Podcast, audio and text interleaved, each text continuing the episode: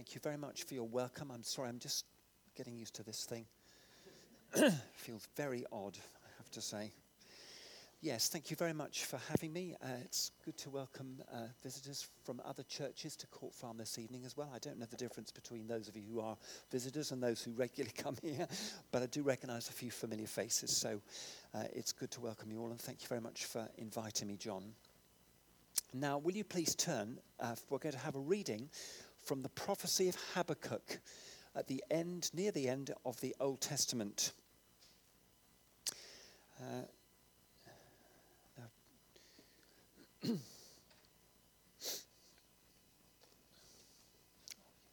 you so much. Lovely. Many thanks. Lovely.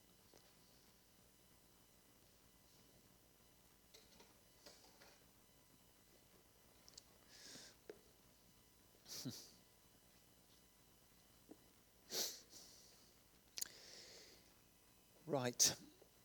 Well, John, at about half past six, according to that clock, said, Well, there may be a few more people coming. Actually, the clock is wrong. It's about 10 minutes too slow. so, but I'm going to go by that clock. All right? It's easier to go by that clock than my, than my watch.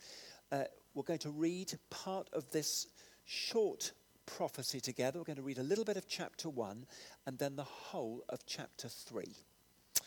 Uh, shall we have a word of prayer, please, as we just read the scripture together?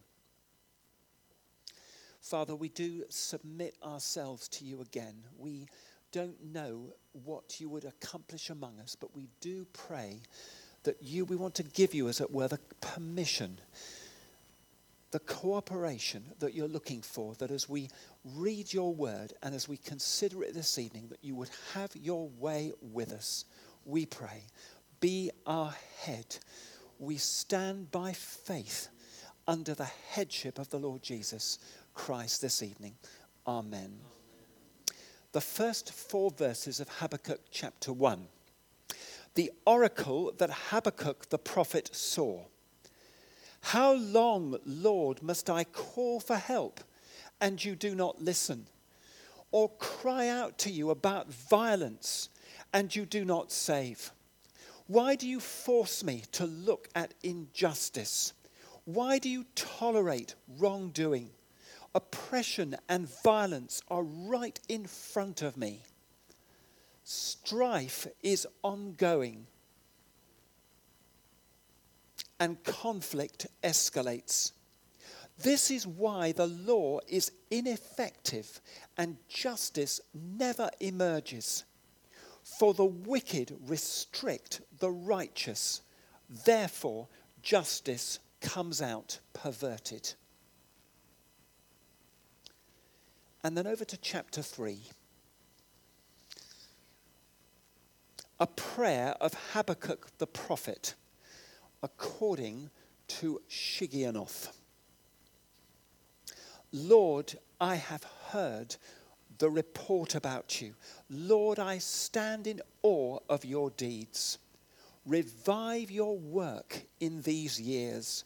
Make it known in these years.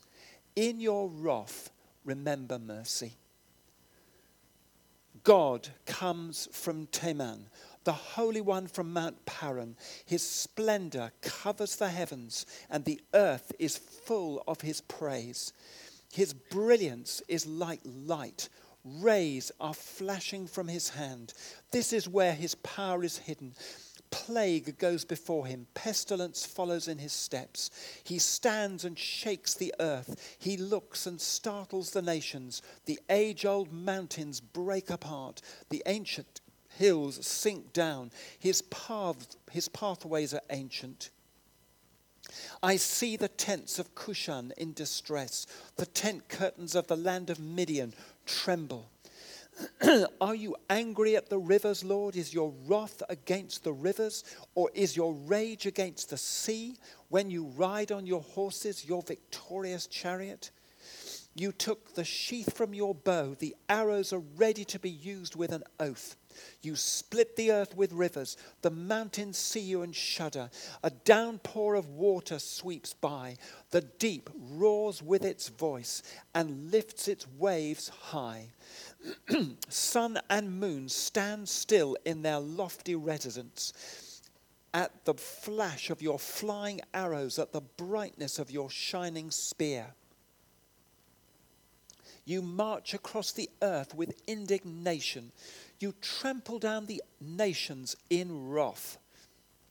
You come out to save your people, to save your anointed. To cr- you crush the leader of the house of the wicked and strip him from foot to neck. You pierce his head with his own spears. His warriors storm out to scatter us, gloating as if ready to secretly devour the weak. You tread the sea with your horses, stirring up the great waters. I heard and I trembled within. My lips quivered at the sound. Rottenness entered my bones. I trembled where I stood. Now I must wait quietly for the day of distress to come against the people invading us. Though the fig tree does not bud and there is no fruit on the vines, though the olive crop fails and the fields produce no food, though there are no sheep in the pen and no cattle in the stalls, yet I will triumph in the Lord. I will rejoice in the God of my salvation. Yahweh, my Lord, is my strength. He makes my feet like those of a deer and enables me to walk on mountain heights. For the choir director on stringed instruments. I finished meditating and studying this prophecy of Habakkuk sometime at the end of last year. And I personally feel it is the most relevant book for our day. Uh, so, what you're going to get, I'm not going to cover everything by any means, but you're just going to get some little snippets of what I was considering, uh, and I will endeavor to make that as palatable, as relevant uh, to you as I possibly can.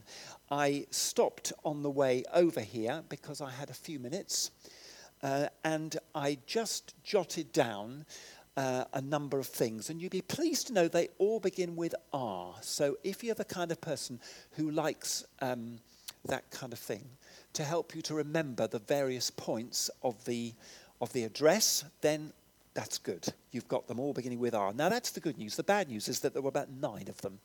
All right? So I really, I'm just looking to the Lord just to know uh, which of these various things uh, to look at. But just a bit of background, first of all.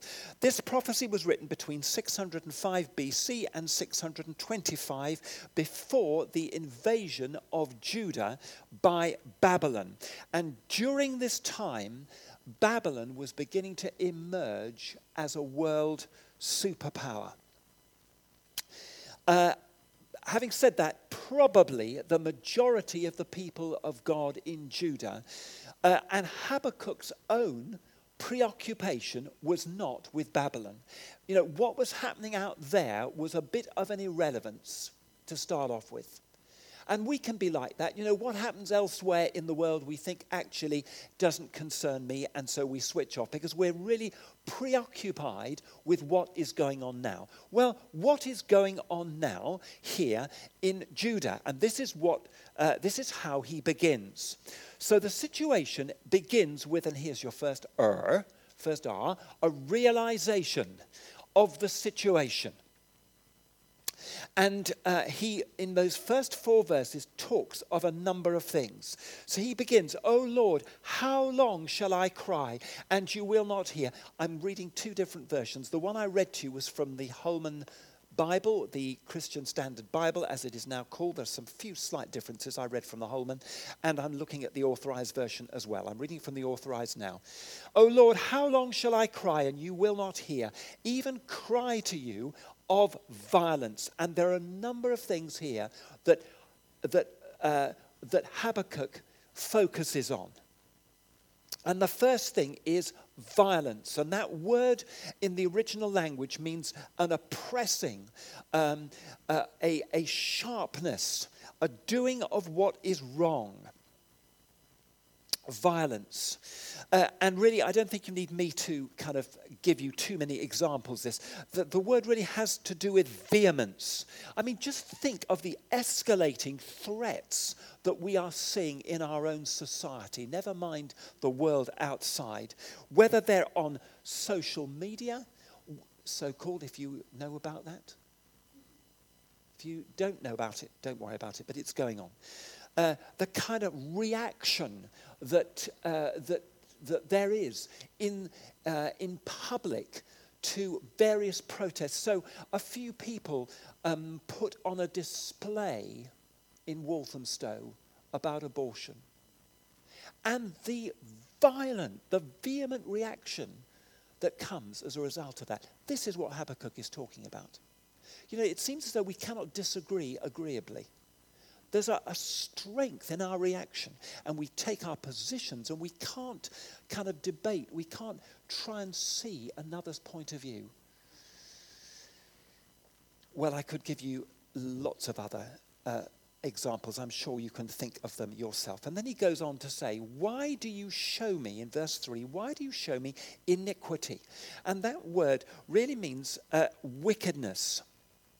Of course, it's to do, it's, it's, the, it's the innate bent that is in the human heart to sin. That is what iniquity is. Will you notice that Habakkuk is saying, Lord, why do you show me this? Now, friends, he's not saying, why do I read it in the papers? Are you understanding what I'm trying to say? You know, these things are there, but God was showing him. If I may, I want to begin by asking you this question, really. Are you realizing the depths of the situation, the seriousness of the situation with which we find ourselves in this country? You may realize certain things going on. And as we go through these things, I'm sure you'll say, Yes, Simon, I agree with you. But it's one thing for us to read the papers or see them on television and, and say, oh dear, dear, that's terrible. But when God begins to give us his perspective on things, then we see really the depths of the situation that we're in. And I suggest to you that these things are very serious. And God was showing Habakkuk what was going on in Judah. And I think they're very relevant to us as well. Uh, so, um, iniquity in verse 3, uh, especially to do with idolatry this word is to do with, of which there is plenty in our own country. And then the authorized version says, Why do you cause me to behold grievance? And that word there means a, a, like a wearing effort, a toil, an adversity. And really, the kind of things that, that some people are experiencing in the whole realm of employment. I mean, whether it's college, university, or in the workplace. You know, some people, you know, you can't, get you can't go back home and forget your job. You'd have to take it with you. Holidays don't exist. I have a son who can never switch off from his responsibilities as far as work is concerned. A holiday, he can never he can never completely have a break. That's the kind of thing that is, that is being spoken about here. And then it goes on to say, For spoiling and violence are before me. The spoiling. This is to do with ravage. Well, you live in London. Increase of knife crime, just for example.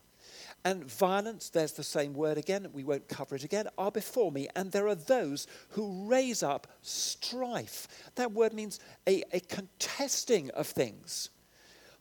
And it's a little bit like what we were looking at, at before, really. There's a, there's a personal animosity, and if you don't like something or if somebody offends you, you take them to court, you sue them. Violence, strife.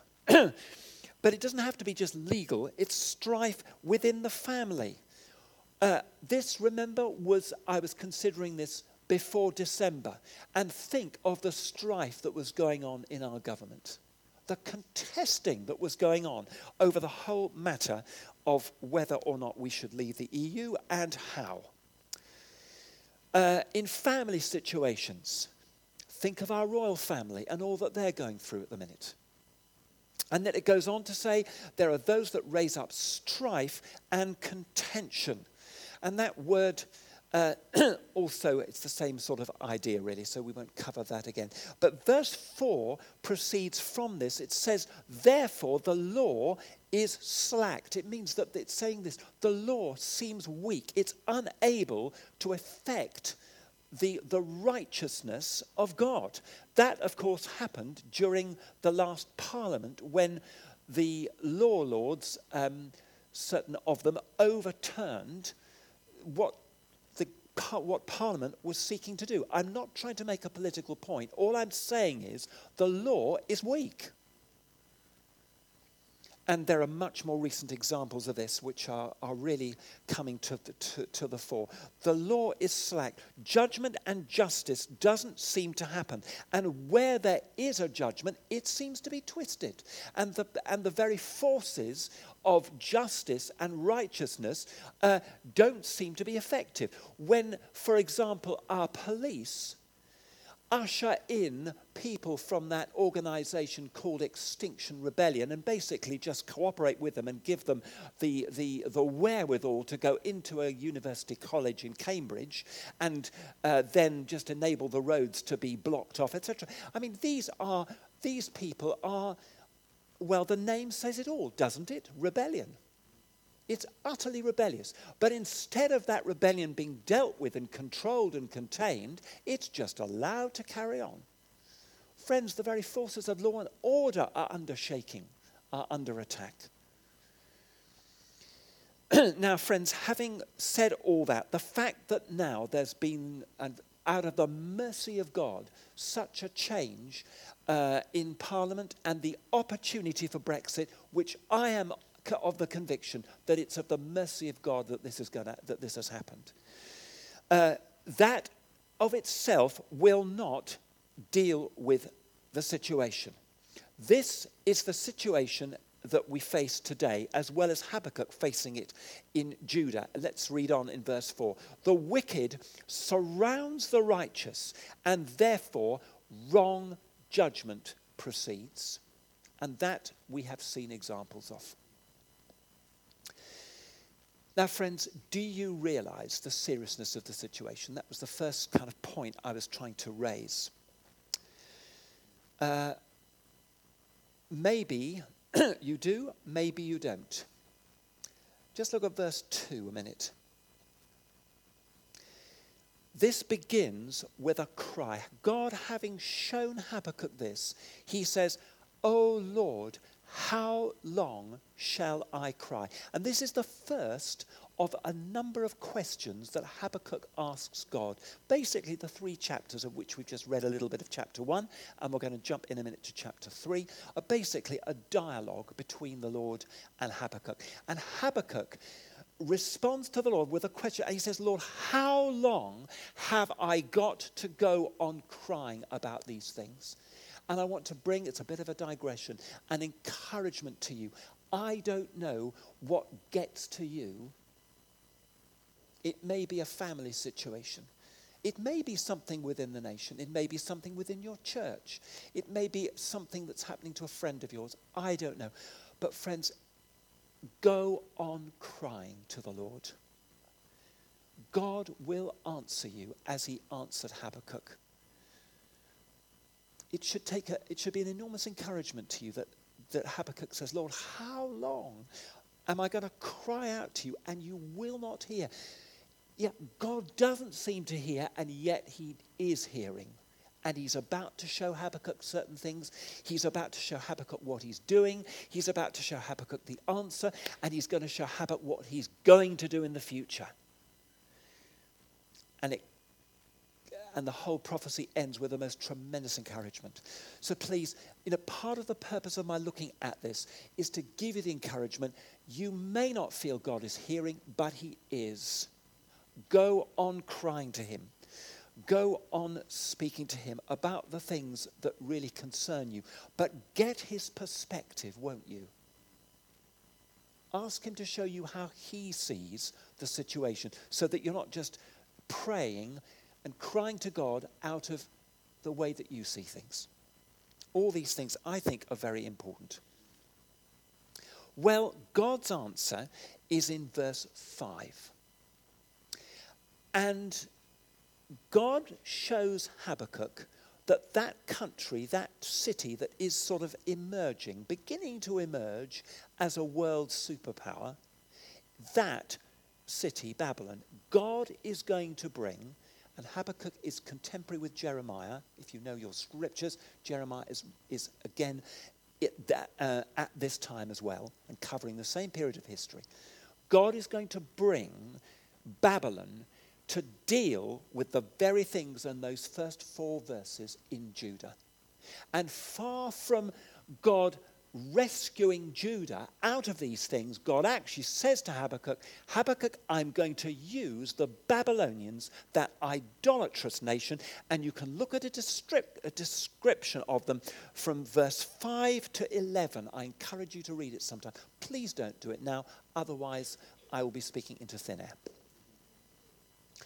But you'll see what God says about them. And God, and God is going, God is showing Habakkuk he's going to use this people, this idolatrous people, to deal with the very things in Judah.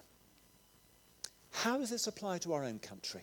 Can I pose the question? What if God allows things to come and overtake our own country in order to deal with the wickedness? I will quote to you, I'm not saying whether he was right or wrong, but a very eminent pastor and Bible teacher. And if I gave you his name, you would, many of you would recognize the name. And he's written a book uh, some years ago now called The Challenge of Islam to Christians. And it was his prophecy, and I think if I remember right, he couched it in prophetic terms, that God was going to allow Islam to overtake the country because of the weakness of the church. Is he right or wrong? I don't know. But if he is right, it's the same principle that God is going to take something else and, and let it come into the country. Why? Because Islam is more righteous than, than, than the country is. Do you realize the situation? That's the question I posed first of all. The second realization I want to ask you is do you realize the nature of God, that He is a God who is judging today? Now, friends, these are serious things, aren't they? That's what the, that's what the prophecy is here for us to consider. I don't know whether he's right, but I do know that there is another vicious element that has emerged in our society over the last little while. It Begins with L and it ends with Q, and there are two letters in between. And that is increasingly militant and increasingly strident. There are other uh, militant and rebellious forces in our country as well. I don't know whether the Lord will use any of these things. We will have to wait and see. but, friends, uh, we do need to realize that God is a God of judgment and his judgment is righteous. Well, there's the first R. Eight more to go. It's all right, we won't cover them all. If you're worried about the time, don't worry about it. The second one, reassurance. Reassurance. The word Habakkuk means love's embrace love's embrace.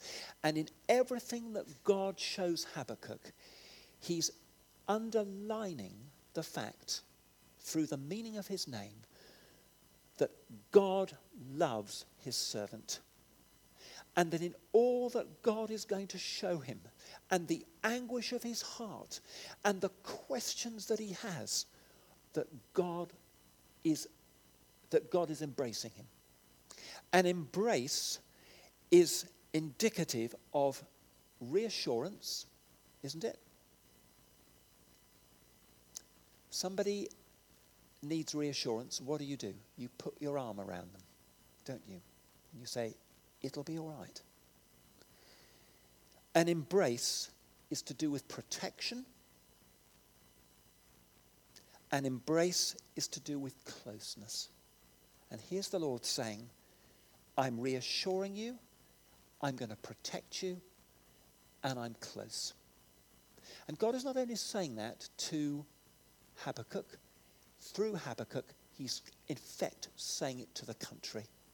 Despite what they were doing, despite their, their, their turning away from the Lord, God was saying, I'm not going to let this people go. I will fulfill my purposes for them. Because I'm putting it in New Testament terms now. I have sent my son to die for everybody. Because it is not the will of God that any should perish, but that all should reach repentance. And looking back a few centuries to us, but it's like a day to the Lord, there were those martyrs who gave their lives for this country. And I would think it could well be because of the blood of the martyrs. If God has mercy upon our own country, it could well be because of the blood of the martyrs that God, rem- God remembers them and will not forsake us. God has not abandoned this country. Nor, thank God, has He abandoned us as His people. Now, are you reassured about that? Do you believe it? John does. But then he's the kind of person who always says, Amen. You may be a bit more of a Brit than he is, and you're just sitting there. Maybe, but you, you know, understandably, you need to mull these things over. But it's very important that we that we think about these things. So, how are we going to respond?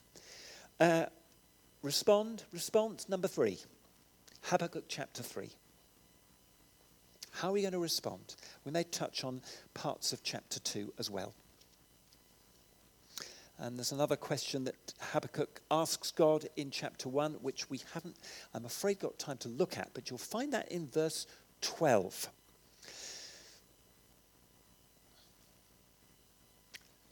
And part of the answer that God gives is a further description of Habakkuk, of um, Babylon. So, chapter 3 begins like this a prayer of Habakkuk, the prophet. Our response is to pray. Our response is to be in the presence of God. That is where we begin to see things from his point of view. Look at chapter 2, please. Key scriptures in this dialogue between the Lord and Habakkuk. I will stand upon my watch. Habakkuk went into the place of watching, into the, into the watchtower, really, the place where he could have a perspective on things, a place where he could, he could view things as God sees them. But not only a place of seeing, it says, I will watch to see what he will say unto me, actually, quite literally, what he will say in me. Now, friends, he's a prophet, so God can bring his word into him. But doesn't it also say in the terms of the new covenant, I will give my laws, I will put my laws, literally, I will give my laws into their hearts and into their minds? Friends, the word of the Lord can come to you. He can bring his word to you.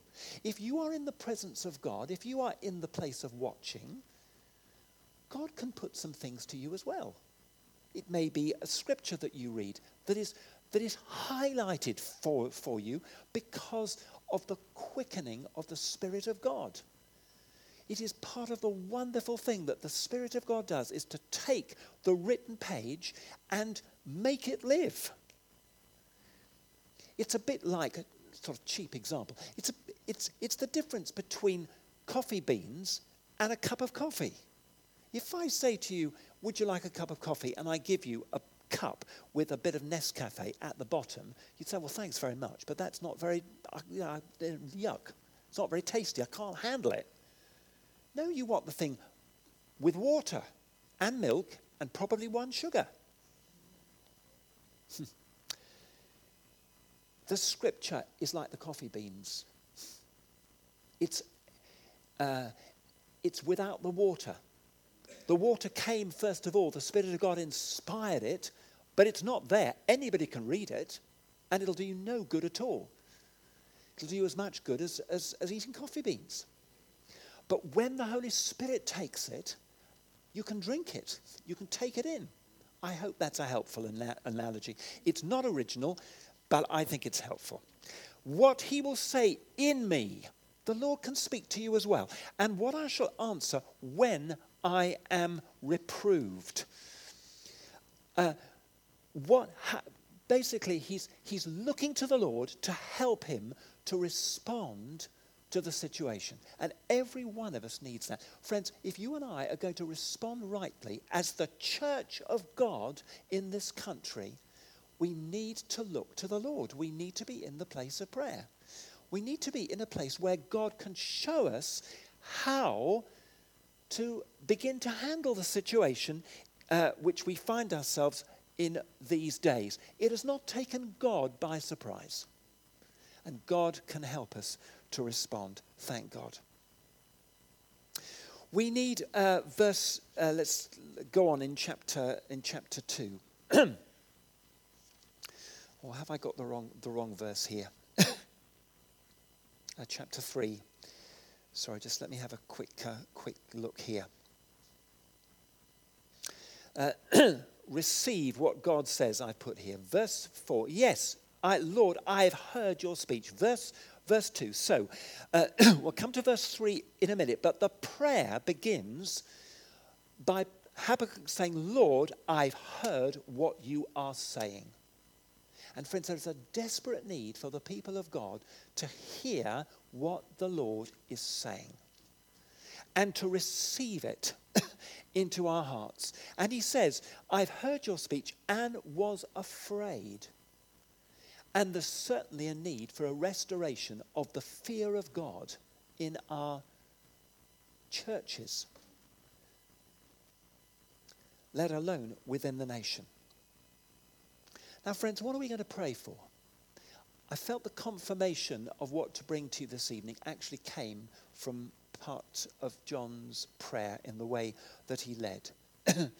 because you see, what we are to pray here, it says, O Lord, revive your work. Lord, revive your work. The trouble is, there is such a big misunderstanding and confusion and difference of opinion about what reviving the work of God really means.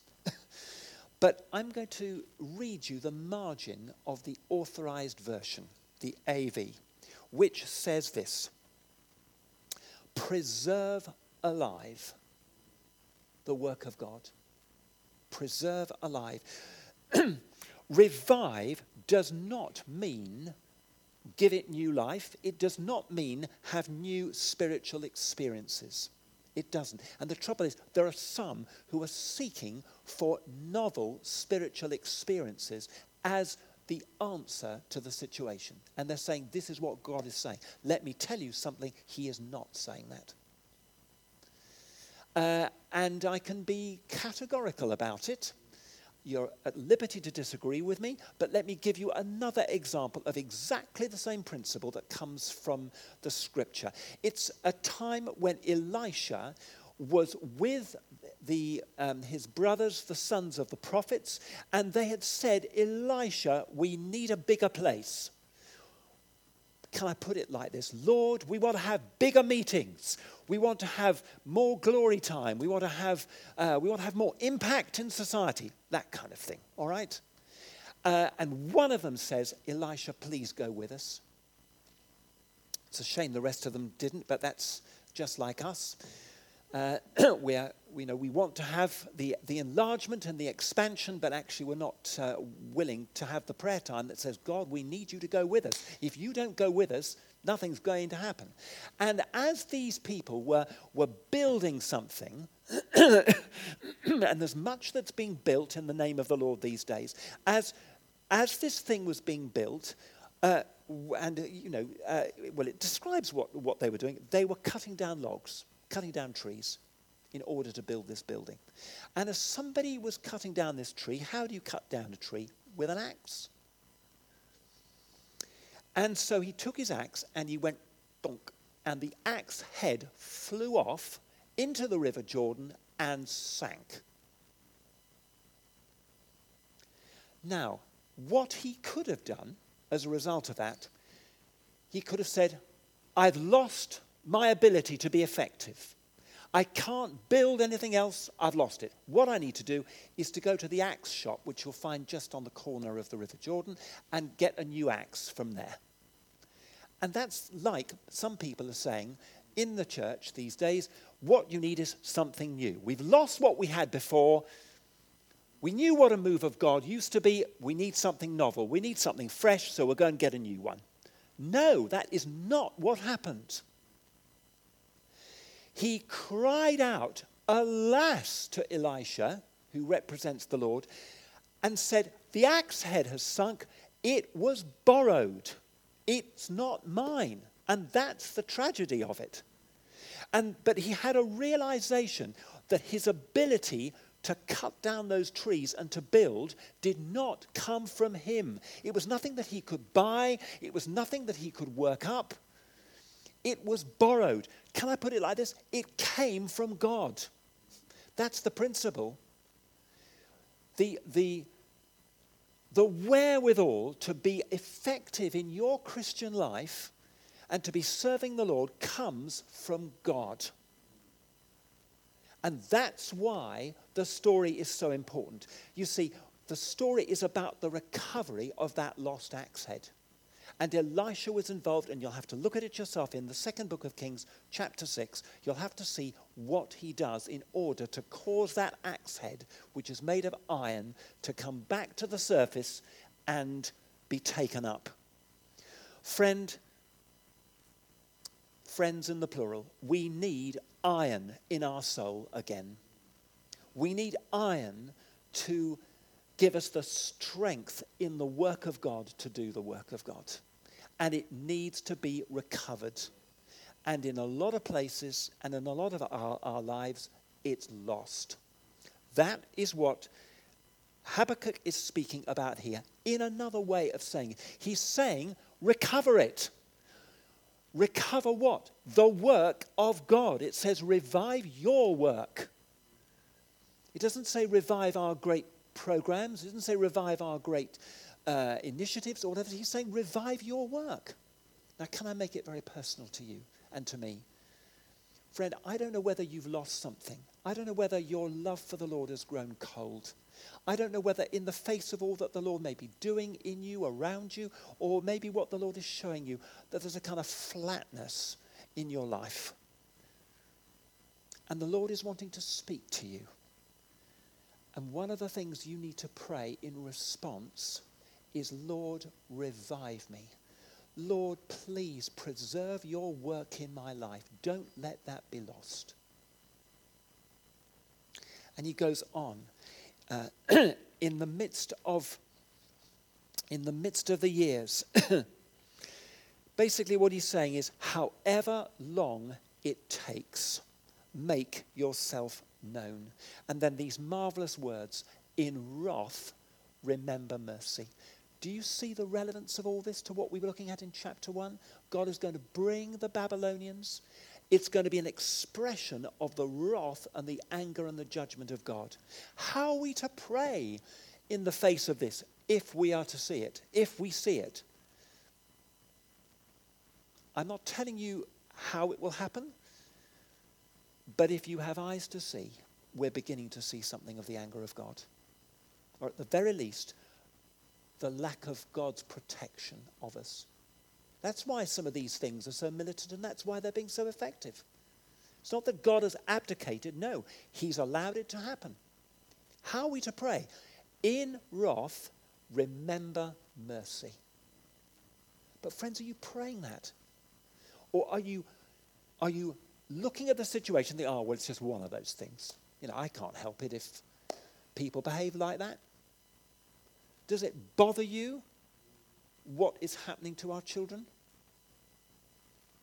Does it bother you the kind of programs, the kind of philosophies that are being, that are being um, dreamed up? Does it, does it affect you? In wrath, remember mercy. We're asking the Lord to revive his work, to keep it alive, to restore it. So that is our response. the, uh, that's the first thing by way of, uh, of a response. The second thing we need to have by way of a response is a fresh vision of God. And in chapter 3, the, the tone of it completely changes. And instead of being now a prayer, in that prayer, there is then a vision. And it depends on the translation you've got. But really, a lot of the rest of the chapter, and I can only touch on a few things. Um, really, but a lot of it is referring to what God did in the past. So let me give you um, an example. I, my eyes look at verse 7. Well, look, verse, verse 3, for example. Verse 3 Sinai, God came from Teman and the Holy One from Mount Paran. So the first vision, as it were, the first part of this vision, he, he remembers that God came down at Sinai to give the Ten Commandments. There may even be a reference to that in, chap- in verse 4, that his brightness was as the light, and he had rays. The New American Standard says he had rays um, coming out of his hand. The two tablets of stone, possibly? I suggest to you it could be. And there was the hiding of his power. Go on to verse, verse 7. I saw the tents of Cushan in affliction, and the curtains of the land of Midian did tremble. When did that happen? Judges chapter 6. And there are a number of other events. Verse 11 the sun and the moon stood still in their habitation. Do you remember when that happened? If you don't, read the book of Joshua. It's there. at the light of your arrows they went, at the shining of your glittering spear. And certainly, one of the things that it says about the Lord is how he went through the, the Red Sea in front of his people. Look at verse 15. You did walk through the sea with your horses, through the heap of great waters. Friends, I love this. Absolutely love it. God was in no hurry going through the Red Sea. I mean, wouldn't you have thought he would have been? I certainly would do. I mean, if I was the Lord going through the Red Sea and the waters are, you know, on either side of me, like this, I think the sooner I'm out of here, the better. but the Lord is in no hurry. And friends, no matter what he may cause you to go through and us to go through in order to bring us into his purposes, he is in no hurry. The marvelous thing is, he is going through it. He is going with us. He's going ahead of us.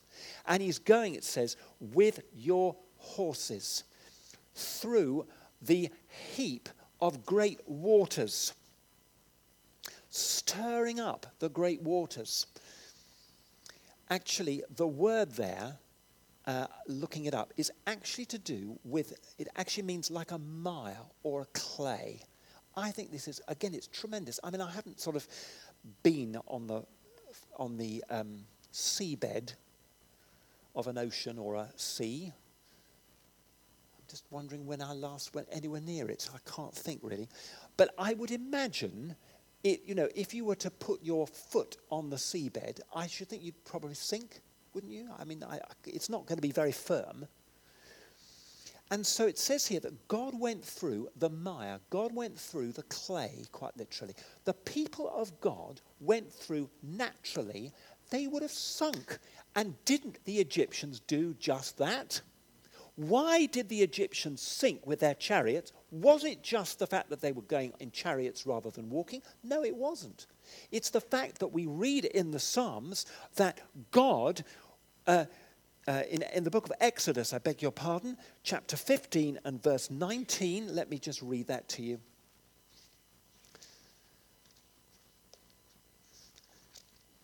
Exodus chapter 15 and verse 19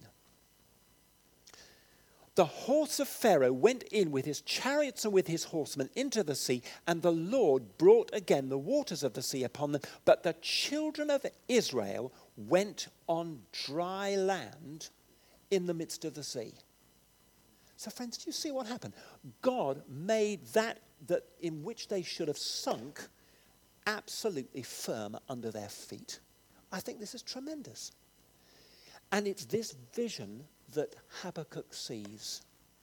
And it's there to encourage him and to remind him that no matter what the country has to go through, no matter what he himself is going to go through, God is able to give him a firm footing, if you like.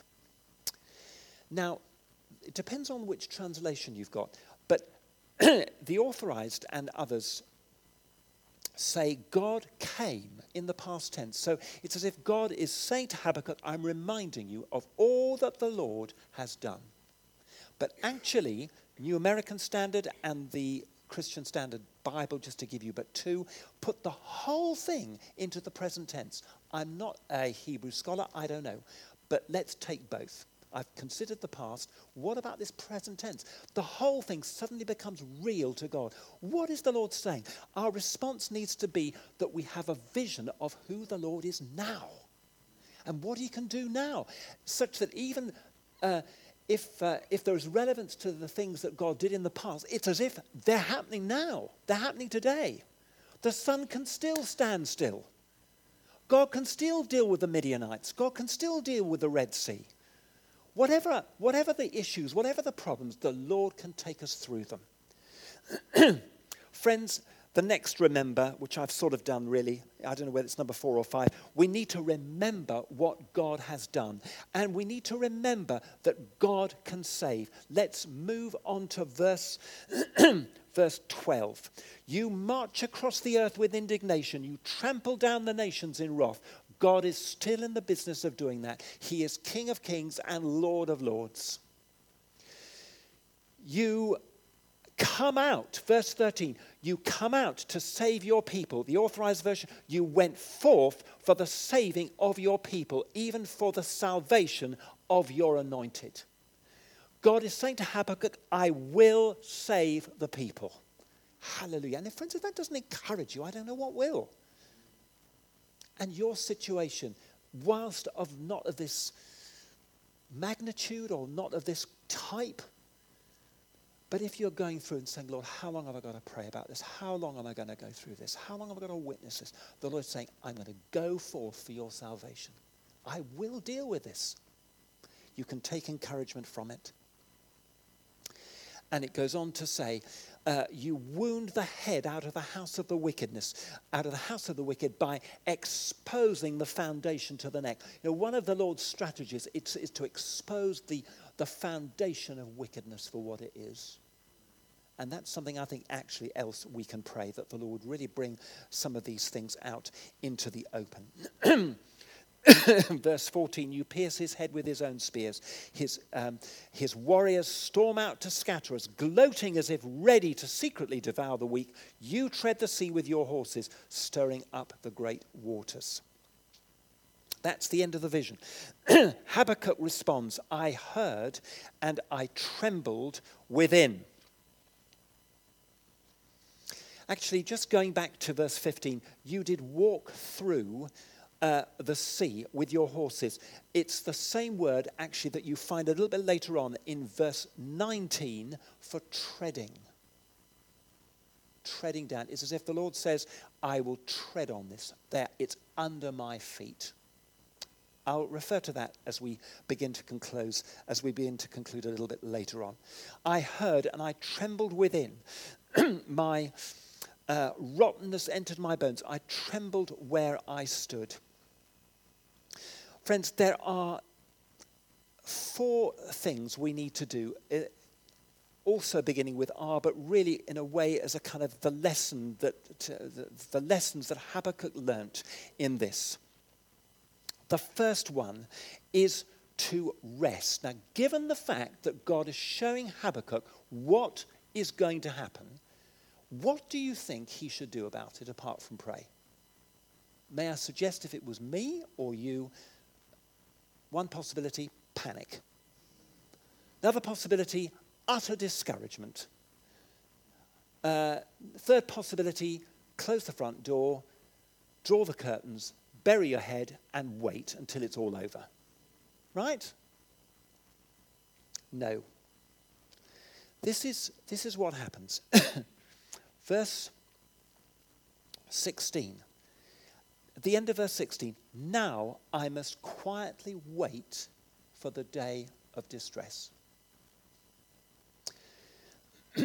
I must quietly, or the authorized version, that I might rest, that I might rest in the day of trouble. Friends, the Lord is saying that we will have to wait. Things may well get worse. But don't panic, don't be depressed. The Lord is in control of everything. Rest in the day of trouble. What a lesson as the people of God we have to do, we have to learn.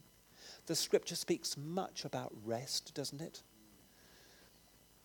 But here it's speaking about resting in the day of trouble. Now, I have to confess to you, if there's trouble, I don't find it easy to rest. And perhaps I'm not unique. That's true for us all.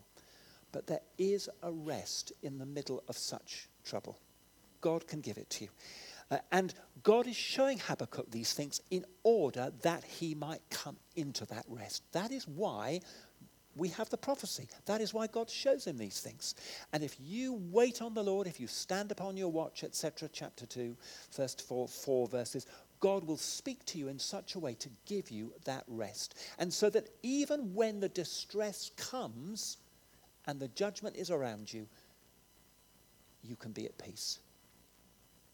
Rest is the first thing. the next thing we need to do, uh, the next lesson that Habakkuk learned, is to rejoice. Verse 18 Yet I will rejoice in the Lord. Uh, despite everything being taken away and stripped from him. Despite the fact that the harvest is not going to be there, despite the fact that um, the, the flocks aren't going to be around. You know, that despite the fact that agriculturally and in every possible way, economically, things are collapsing around about him, he says, I will rejoice in the Lord. May God help us to do that. But, friends, in the meantime, let's look to the Lord for his blessing. The fig tree should be blossoming there should be fruit on the vine. There should be the olive producing the fruit. There should be the food, the flocks, etc. These things, I believe, have spiritual significance for the church of God. I leave that with you to think about. But rejoice in the God of your salvation. Are you doing that? Would you please notice that little word my? It says, I will joy in the God of my salvation. Habakkuk, because of what the Lord had shown him, the salvation had become his. God was the God of his salvation. And that's what the Lord wants for every one of us. May God help us to do that. so that's the next uh, R. And the next R, um, the next lesson that, that um, Habakkuk had to learn was to draw on the resources of God. He says in verse 19, The Lord God is my strength. Actually, that little phrase, God is uh, God of my salvation and the Lord is my strength, comes a number of other times in the scripture. Uh, let me give you just one for example. If you're a Bible student, you can just look at this for yourself. Um, uh, let me read Isaiah chapter 12. Behold, God is my salvation. I will trust and not be afraid, for the Lord Jehovah is my strength. So the God becoming our salvation and the Lord being our strength are very much linked. Uh, Therefore, Isaiah says, with joy shall you draw water. Um, sorry, before that, He has also become my salvation. And it's one thing for us to say, Yes, Lord, you're my salvation, but He needs to become our salvation. This is an experiential thing. That's the lesson of Habakkuk. So in verse 19, the Lord God is my strength. Now there are a number of words in the Hebrew for strength. Here, the word means a, um, a wealth of, it, it's a plural word, it means a wealth, basically, of a number of things means, resources, people, whatever. And so here's the Lord saying effectively, draw on my resources. The Lord is your resources. he can give you any means at his disposal and that you need to live through these difficult days. That's what he's saying. And Habakkuk is saying, The Lord is my strength. Draw on the resources of God, my dear friends. Draw on the resources of God. Rest, rejoice, resources, and finally, and I do mean finally, rock climbing. I couldn't think of another word, but it just did begin with R. He's saying, verse 19, He will make my feet like the feet of hinds' feet, and He will make me to tread on my high places. As the Lord walked through that Red Sea, treading on it, if you like, He can enable you to tread on your high places. What are those high places? Your difficulties, your problems, the thing that looms so large, the things, I can't do that, I can't accomplish that. The Lord says, I can cause you to walk, to tread on those high places. Have you ever seen one of those, um, you know, nature programs or whatever, you know, David Attenborough et al. YouTube, you can find it on YouTube, of a kind of mountain goat. And on a cliff edge, it's like this. And he's not worried about it in the slightest bit. It's just there, and it's just picking away at the, um, at the grass and whatever um, food there is on these rocks and you're looking at this thing, oh, get off that thing. I think somebody told me, I don't know whether this is right or wrong, but actually part of the reason they're on those high places is that's the safest place for them to have their young. Friends, God knows the safest place for you to produce something for God. And you can be like that mountain goat. And God can give you feet like hinds' feet. Well, those are some of the R's. Those are some of the lessons from this prophecy of Habakkuk. May the Lord enable us in these difficult days, challenging days, opportune days. May the Lord help us to realize the days that we're in from His point of view. May the Lord help us to see that He's not just a God of love, He's also a God who brings judgment. He's a God who shakes who he is a God who is able to work out his purposes. May God help us as the church of God in the country to respond to these days, to begin to see what God is doing. It may be that judgment isn't the only thing. It may be that you know, there are other aspects. I'm just bringing you the principles. and as we have these questions of God, May God enable us to answer, uh, may God enable us to bring the questions and to argue with God and to pour out our hearts to the Lord. May God deliver us from just empty, dry Christianity that just goes through the motions without engaging with what God is doing. And may the Lord cause every one of you here this evening to realize his embrace, to be reassured by it so that no matter what we go through, you know that God is there and He is a God of love and He will fulfill His purposes. John, you may now say Amen. And I trust that He's not the only one. I trust we can all say that. Let's pray, please.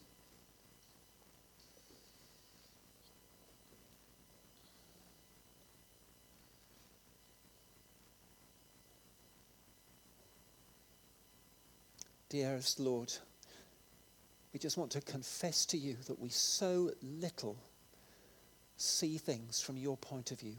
And we do want to say we're so sorry. But we thank you for this marvelous prophecy, which encourages us to seek you, encourages us to have, have those questions that we can bring to you and teaches us to remember the kind of God that you are, that you are not a God of just history, but you're a God of today. Lord, please bring every one of us here into that rest in a day of trouble. Please help us to rejoice in you, whatever our circumstances. Please become our salvation. Please help us to draw on those resources. Please, dear Lord, make us our feet like those hinds' feet. And oh, dear God, please find among us, as the people of God within the country, those with whom you can share your heart and reveal your purposes, so that there may be a witness to the Lord and to the gospel in our day, we pray. Do it for your name's sake. We don't deserve it, Lord, but we're looking to you to accomplish all these things so that you may get the glory and we will give you all the glory. Blessed be your name.